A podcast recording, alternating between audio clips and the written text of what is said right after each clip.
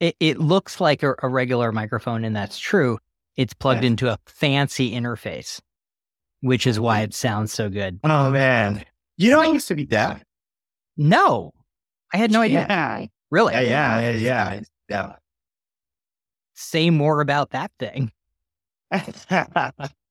uh, wait, did you start the podcast? The recording has already started, and I get to do editing. So I'll get your intro awesome. of you. But that's I used to be deaf is a hot opener. I'm Ramon Lizardo. Uh, I'm a physician by training, but I've been in tech for about 15 years. I am the CEO of a company called Phone 911, who, when patients call 911 now, the ambulance come, they see one of our doctors on their iPad.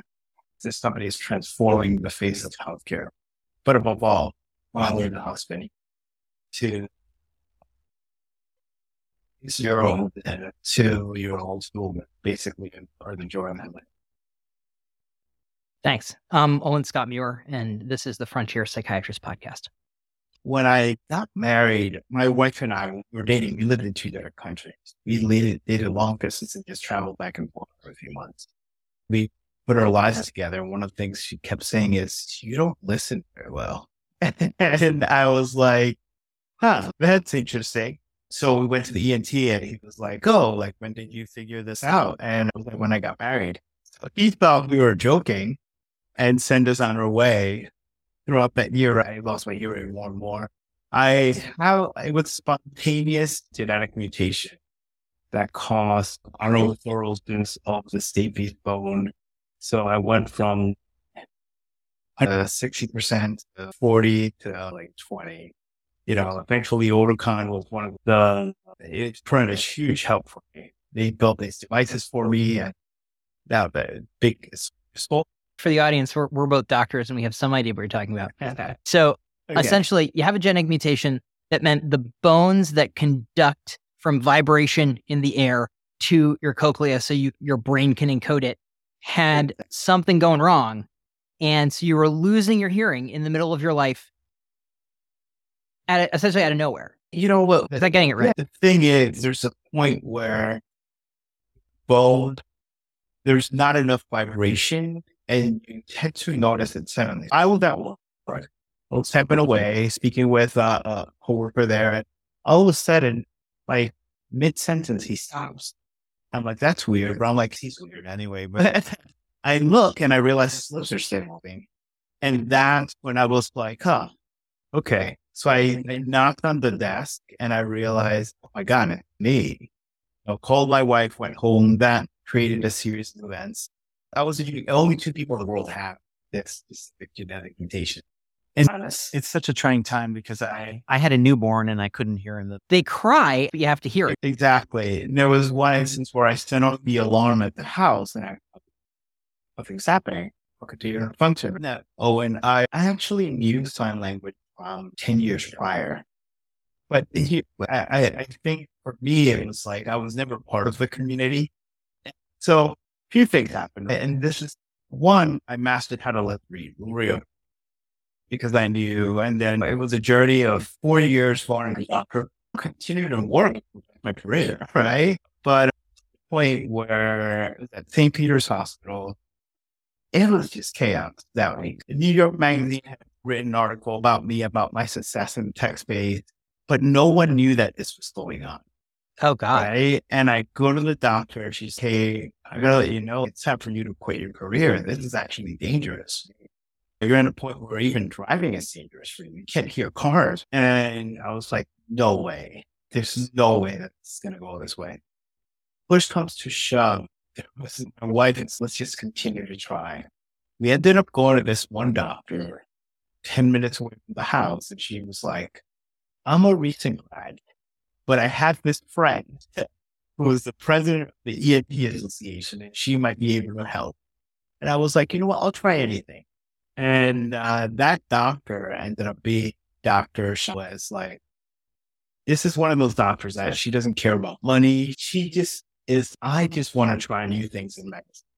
And she said, if you entrust your life to me on this, I will at least give you a shot. I'll never forget waking up from surgery and she's, I hope this works. and they're unpacking. Think about it. They had to take out bones out of my head. And yeah, literally they're unpacking it. And there was a point where speaking and now I'm like speaking to her, but I end up turning around and I'm like, just walk into the room. And then I look back at her and her eyes are welled up with tears. Cause, you heard someone walk in the room and she knew it worked. No, no. I heard myself for the first time, I've been hearing myself in bone conduction all this time. And it was the first time I was hearing myself in air. Oh my God. Years. And that's how she realized it had worked. And she was like, oh, it worked. And It was amazing. Yeah. Then she had to convince me to go back into the surgery room to do the other ear. Where it showed an adventure uh, in of itself. So I'm like, listen, I survived. I just. It was a good idea. One's good enough. She's, we got to do this, Ramon. I'm like, I don't know. I, I, yeah. But eventually I did. And now I'm a healthcare miracle and a case study in medicine. Yeah. I, I am too, a number of times over. Oh. Yeah. Uh, I'm the first child born after a reversed vasectomy. Yeah. So my wow. Yeah, my dad, my mom was a medical editor. My mm-hmm. dad had gotten a vasectomy 12 years before he met her. My mother was married to the grandson of H.G. Wells, and who was a doctor and English and not a great fit for her. And my dad was married to someone and had gotten a vasectomy, was never going to have another kid. Hmm. And then he met my mom and fell in love and decided maybe not, but no one had ever reversed a vasectomy after 12 years before. Oh, wow. And he went to urologist after urologist. And I only found out about this when I was 12 years old and found an article in a magazine that my mother had ghostwritten because she was a medical writer. She wrote the biomedical reports of the Apollo space program. But oh the, my God. The magazine was, I'm 12 years old, and in my parents' like library, I find a magazine that says Sex in the 80s or 1978. You're like, this is the one I'm reading. But why are my parents on the cover? That's crazy. And it's That's crazy. crazy. So I would not have existed had my dad not found that kind of same urologist who was willing to give an impossible thing a try. Wow. And it worked. You're one of two people on earth, right? There's no way anyone could know what to do because it hadn't been ever done before. Exactly. Because who else were they going to do it on? And yeah. what I'm interested in is you had you were lucky enough to have some introduction to deaf culture and how to communicate. Yeah. The thing that, that I'm honing in on is there's a built-in misunderstanding because everyone who met you, including you, would imagine you could hear. Yeah, actually, two things happened during that stage. First of all, yeah, I don't regret going through that experience privately. Only my very close friends do because if I would have brought it out, it would have been part of my identity. And I feel like it would have overshadowed a lot of work, great work that I was doing at the time. And that was not the goal is to, I remember someone offering me, they were like, well, you can get it one of those rookie classes because you're disabled. Actually, what's funny is my license still says I'm deaf. I need to go to the DMV and say, update it. I think You're in the, the small cohort of undeaf. yeah. But I'm glad that I did not go through that publicly because it would have been part of my identity. But the number, the, the biggest thing that happened, and I think this is, is such an amazing blessing. Owen, I remember the first time I had water I remember the first time. I remember coming home after the turning and being like, "Hey, you put an alarm in the car." She said, "No, it's always been there." Just hearing that frequency for the first time. Mm-hmm. I remember the first time, which most humans don't. Yeah. Right. So everything became American to me because I'm like, oh, that's what that sounds uh, like. Oh, so you, so if I'm understanding correctly, since you had this mutation, you were always hearing less than other people. Oh my God. Yeah. Yeah. Whole... So basically, no, and, and you gotta understand something. Your brain, here's how I want you to see it, right? I could hear normally for years. Mutation happens. I'm hearing electronically for years, right? Mm. Electronic hearing and it, it sounds different. It yeah. sounds robotic, right? Yeah. All the sounds that I knew were electronic from music to like anything. You had heard like the the eight bit version of the world. Yeah, and then post surgery. I remember after the surgery, my my wife took me. Surgery happened on Mount Sinai, and my wife took me to this Italian restaurant, And I was like, hey, there's music here. Yeah, there's music in our restaurant. I'm like, oh my God, this is how people eat. we can't think of the background. so it's those simple things that really just, I don't know, they, they change your perspective. I, I just want to hone in on this because my contention for the world is that everybody has some version of this experience where there's an editing of our sensory experience, which is unique to each of us. And you had it because of a thing in your ear, which you can describe and everyone could get. Oh, you had a genetic mutation. You could hear differently. And now you could hear other stuff and it was amazing. And my guess is a lot of the misunderstandings around, say, depression, for example, or any other disability are because we don't have access to the fact that the other person is essentially deaf to positive feelings or wow. blind to the right interpretation, etc deaf to trust. And I love how you're positioning it. Honestly, that's phenomenal. That that uh, and as someone who experienced on both sides, oh yeah, that's exactly how to raise it. And one of the things that I learned from that experience is there are things that I don't know or that I can't really empathize because I haven't been there, but I have the understanding now that there might be a blind spot, right? Before I hung around deaf people all the time. I didn't know what it was to be deaf, right? Right. Like I remember being on the frame with friends and, and I'm like, hey, they're talking about us. Hey, friends, my deaf friends be like, I can't hear them. I'm like, yeah, but I can. Yeah. It's it's the same way. Like understand, have that empathy to understand that there's another side even though you're sharing that moment with someone, they might be depressed. They they might be going through something. And my guess is that kind of the most helpful frame for all of us might be any of us might be deaf to this experience. If we assume we might be missing something profound, then all of us have a better shot of getting it because the assumption that we might not be getting it is actually getting it for some reason, humanity works in a way where it's like you have to get hit by a car to figure out how that hurts, right? And for some reason, we, we think that way continuously. And I, I can even think about moments in my life where I'm, listen, I'm a Hispanic person. Most people think I'm black, but relatively successful, right? Living in, in a wealthy area. And, and I rarely see racism, right? It wasn't until one of my neighbors put up a Confederate flag and I was like, holy crap, there are racist people around me. Right. Mm-hmm. And then I realized he never saw that in me. He just saw oh, two low, two wealthy doctors of that. Right. Yeah. And then, and I just realized, Lee, keep me blinded until it gets you. Right. Um, I, I, I think that's that's a great example that I was talking. I did a podcast a while back with a colleague who is he's in the special operations community, and his wife is black and he's in you know an arab jew but looks white enough that he can pass right he's got the kind of privilege as he put it i have the level of privilege that you used to run for president but my kid's going to be black. So in america it doesn't matter right? You're black when the cops pull you over and decide you are. I think the black lives matter allowed me to have the right conversations with people and I think that, and just become more aware. The inability to recognize racism for people who haven't experienced it is like deafness. Because we don't hear the frequencies that are the dog whistles of structural racism. Of course. We didn't have the well earned mistrust. Like when you're black, your parents raise you in some way to interact with the world to protect yourself. So there is a deafness to the experience of others. So that's the point I try to bring across sometimes is I did I wasn't raised in a way where I was aware that this was going on. I lived in I feel like growing up life and loss. But the thing is I've now recognized that there are people that have very different experiences to the point that now I protect my kids from those experiences.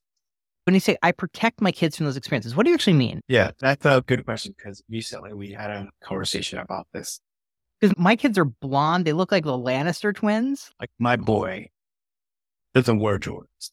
if my boy would want to wear Jordans and long, a long white tee, I would be like, what are you not wear that. He doesn't know brand at all.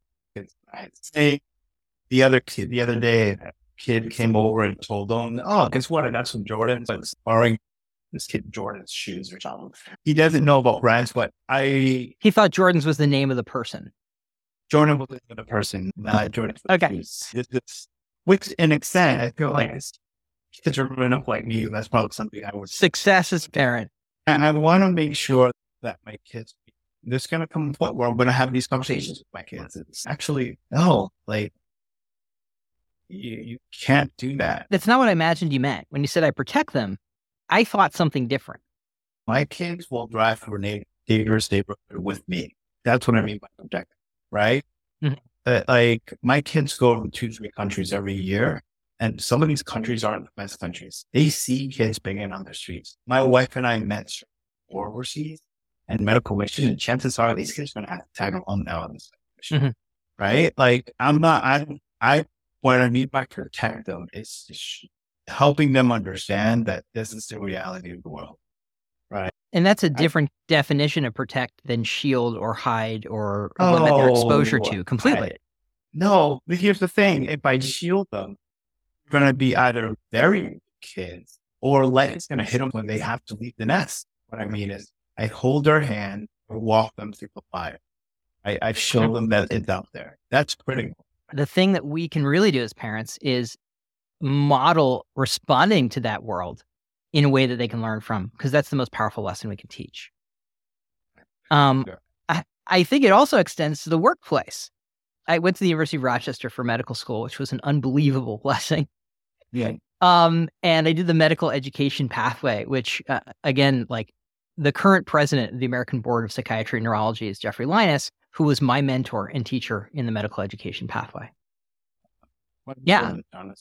Uh, unbelievable privilege. And one of the questions we asked is like, how much can we actually fix now in medical school? And how much of it was like kindergarten stuff, right? When people look at, say, our former president and go, he's crazy. I don't know that to someone who's had the experiences that the former president has had, that he's wrong about what he's lived. And so many people are correct about what they've hmm. lived. Like, oh, I see oh, what you mean. I agree with you in, in the sense that, like, people behave based on the, they behave based on the models that they've acquired through the experiences that they live. That's what we see in every person. Every, it doesn't have to be a president. Every person, and you and I, we, we see that across the room. Now, here's the thing. Sometimes there's sometimes levels of violence that affects the ethic of how we should function as humankind. And I think those are the boundaries of Hitler, right? That those things were crossed. When I think the expectation is, and this is how across the board, regardless of your experience, your background, race, class, or gender, you have to have a moral compass that that at least matches with humanity. And I think that's what, how do you have to have that? Do well, something. You, you end up doing really stupid thing. I agree with you, all the time because obviously. But so my my my my contention is that our our I I want everyone to have a moral compass, and some people don't, or have different ones, or don't have the experiences that the compass. Like if you take a real compass and you put it near a magnet, it goes off. And if you grow up with your moral compass next to some weird magnet, it's going to be off. And so my question is when we're thinking about, say, the culture of medicine, which we have some impact on because we work in it, yeah. how can we make sure we're getting like the weird magnetic fields off of the moral compass of our profession so that whatever people have internally can actually be pointed at some kind of true north? And how do we create a culture of true northing? I'm going to give an example from the ER for my time, and I want you to run with it. Okay. Cool. I was an I was an attending in the ER I was working in as a psychiatry attending, but I was emergency medicine appointed also. Oncoming doctor came on. There was a patient doing handoff. There's a trans identified patient in the waiting room, and I used their chosen pronouns, and the incoming attending did not. And they said, Look, it doesn't matter in here, it's just us. And I said, No, it's not. It matters a lot. That's a vulnerable person. And if we fuck it up in here, they're going to know and they're never going to trust us and they're going to be right to never trust us with their care. I don't know who on this team has that experience or might or will, but somebody in the room has had some very personal experience with what we're talking about. So your assumption that it's just us isn't good enough. And that was my last shift. I reported it to senior management. I had a supervisor in that same hospital who transitioned later and was and is a leader in the field. But I learned over and over again that it's just us is almost never true. Because someone in the room is deaf, someone in the room is trans, someone in the room has whatever problem you're being dismissive of.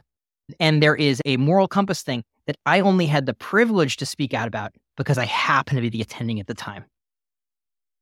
It's funny you mentioned it. Here's what I I feel like as I've gotten older, I basically have mastered on learning much because everything that I learned my last 30 something years of my life, I've, I've gotten wrong, but I continue to unlearn.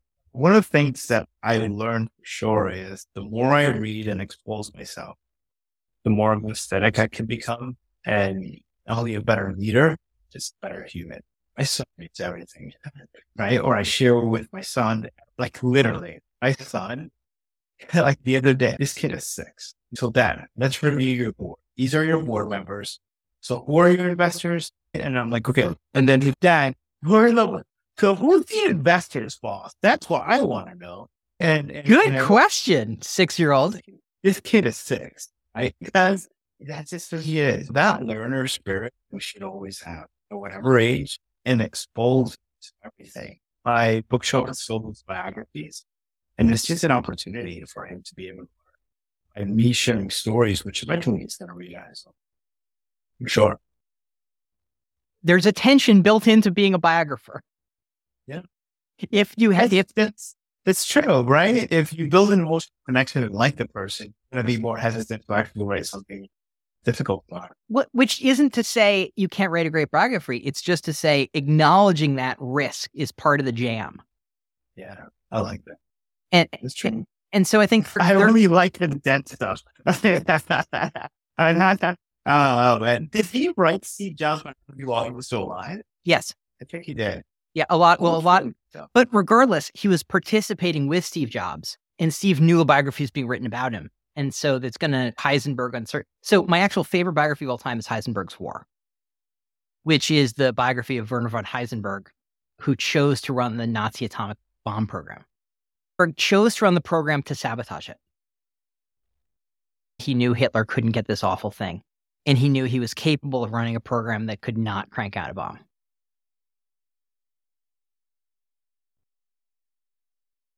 You know what? What's fascinating about history is that we're able to read it through different lenses, and we will never be able to know. Actually, here's the thing: if someone, if my life was more dark, like some celebrities are, right? Yeah, and I would read about my life, right? I'm pretty sure I would have a very different perspective myself. Think about it. I think people should do that. Imagine if your life is documented, right? You could turn this into, oh, Ramon was very private, extreme, a little bit secret because he didn't want anyone to to he that he was deaf. Actually, no, Ramon was someone else. He posted every day. It was like a social media guy. So it, it's amazing how you, once you pull yourself out, you can basically create different angles, but that's what happens to people too. I'm going to try to pull it back to the beginning and see if I do a good enough job. So my contention is okay that all of us are essentially biographers of ourselves. Okay. And we're telling a story to ourselves to explain our experience hmm. based on edited information. And we don't have perfect access to the ways in which it's edited. And so if we accept that there are biases in biographers who have to live with their subjects, we may also want to accept that we have biases in the stories we tell ourselves. And so just like we have to have uncertainty about other people, maybe that same uncertainty could apply to the stories we tell ourselves about ourselves. Question. Oh, I see. I see how you're seeing. All of us are a little bit deaf in one way or another, or a lot and we tell ourselves a story that edits out information and we tell ourselves stories that are believable because that's what our brain does. That should be the title of the podcast. All of us throw a little bit. no. And it's so true though. It's wild. If I were to rewind on your choice to not disclose the deafness at the time, yeah, you had reasons that made sense to you. And that's why you did it. But anybody should be able to guess that you had reasons that made sense to you. And the important question for the biographers that are all of us about you and our experience of you would be yeah. how did it make sense to him? Yeah. There's two ways things go too. When I tell people that, they're either what are you ashamed of the disabled community, right? Or wow, such a strong person that you were able to pull through. And it's just like you know you don't win, right?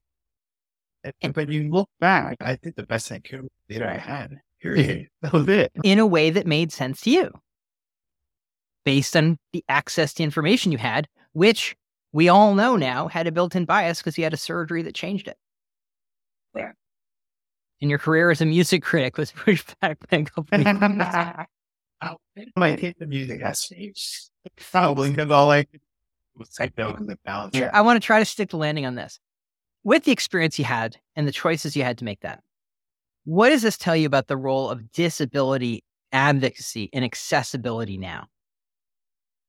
Here's the thing about people like me. Chances are you and I at some point in our lives are going to be here, or just something actually happens, right? I got to experience that early on, but I also got to experience what it meant to really be safe for years. It wasn't like, oh, I broke my foot kind of thing. I this for a week. I think years this way, mastering ways. There are people that don't have that option to be able to go out and have people that are willing to take risks get better. I I empathize differently. And regardless of disability, I have to I'm one of them. And tomorrow I could become one of them again. Remember, it happened in an instant. Yeah. So I, to, to me, you know, here I am. Like, well, one of the cases that we see in the building is people with disability that don't want to go to the hospital. Parents with autism reach out to me and tell me, thank you because of the company you're building, they were able to treat them at home. I think it's a community, uh, that series that creating a larger community that that we really don't give importance to until it affects us, and then it's over. That's what the fun. I think the importance of accessibility is any of us can fall down in some way at any minute. Anybody could need accessible anything. And we get a better world if everything has a curb cut and every website is accessible to the visually impaired because that might be you tomorrow. And it de risks disability to have the world be accessible. So, the reason we need to think about trust and mistrust in people who have disabilities, and the reason we need to be relentlessly doing a better, endlessly better job of being more accessible and signaling in the same dog whistle way racism signals itself, we can signal the door is open to you in a way that will be accessible and an accessible door is a signal to everybody that there is some thought that went into this, even for the most vulnerable. Boom. I, what you just said right now hits home. As someone who travels two, three times a week, I have a carry on with wheels and you know the ramps that created everywhere? Those were created for disabled people that now everyone uses. Escalators, everyone uses them now. Caption, closed captions. There are times you, you want to read because there's so much chaos happening around. Everyone uses it. And uh, I, I, think we have to acknowledge that people's sensibility are one, is one of the things that actually stayed forward and made it so much easier for all of us. Yeah. All for literally everyone. And when we see it that way, then we start turning the left, saying thank you. Right? Thank you. And how can I help it? How can I be part of a solution as well? Yeah. And so I, I think uh, it's a really beautiful way of, of framing it. And thank you. I'll have you do your intro of you because we didn't get it at the beginning and then I can copy paste. You are? Hey, I am. I'm human. And now we're done. Awesome.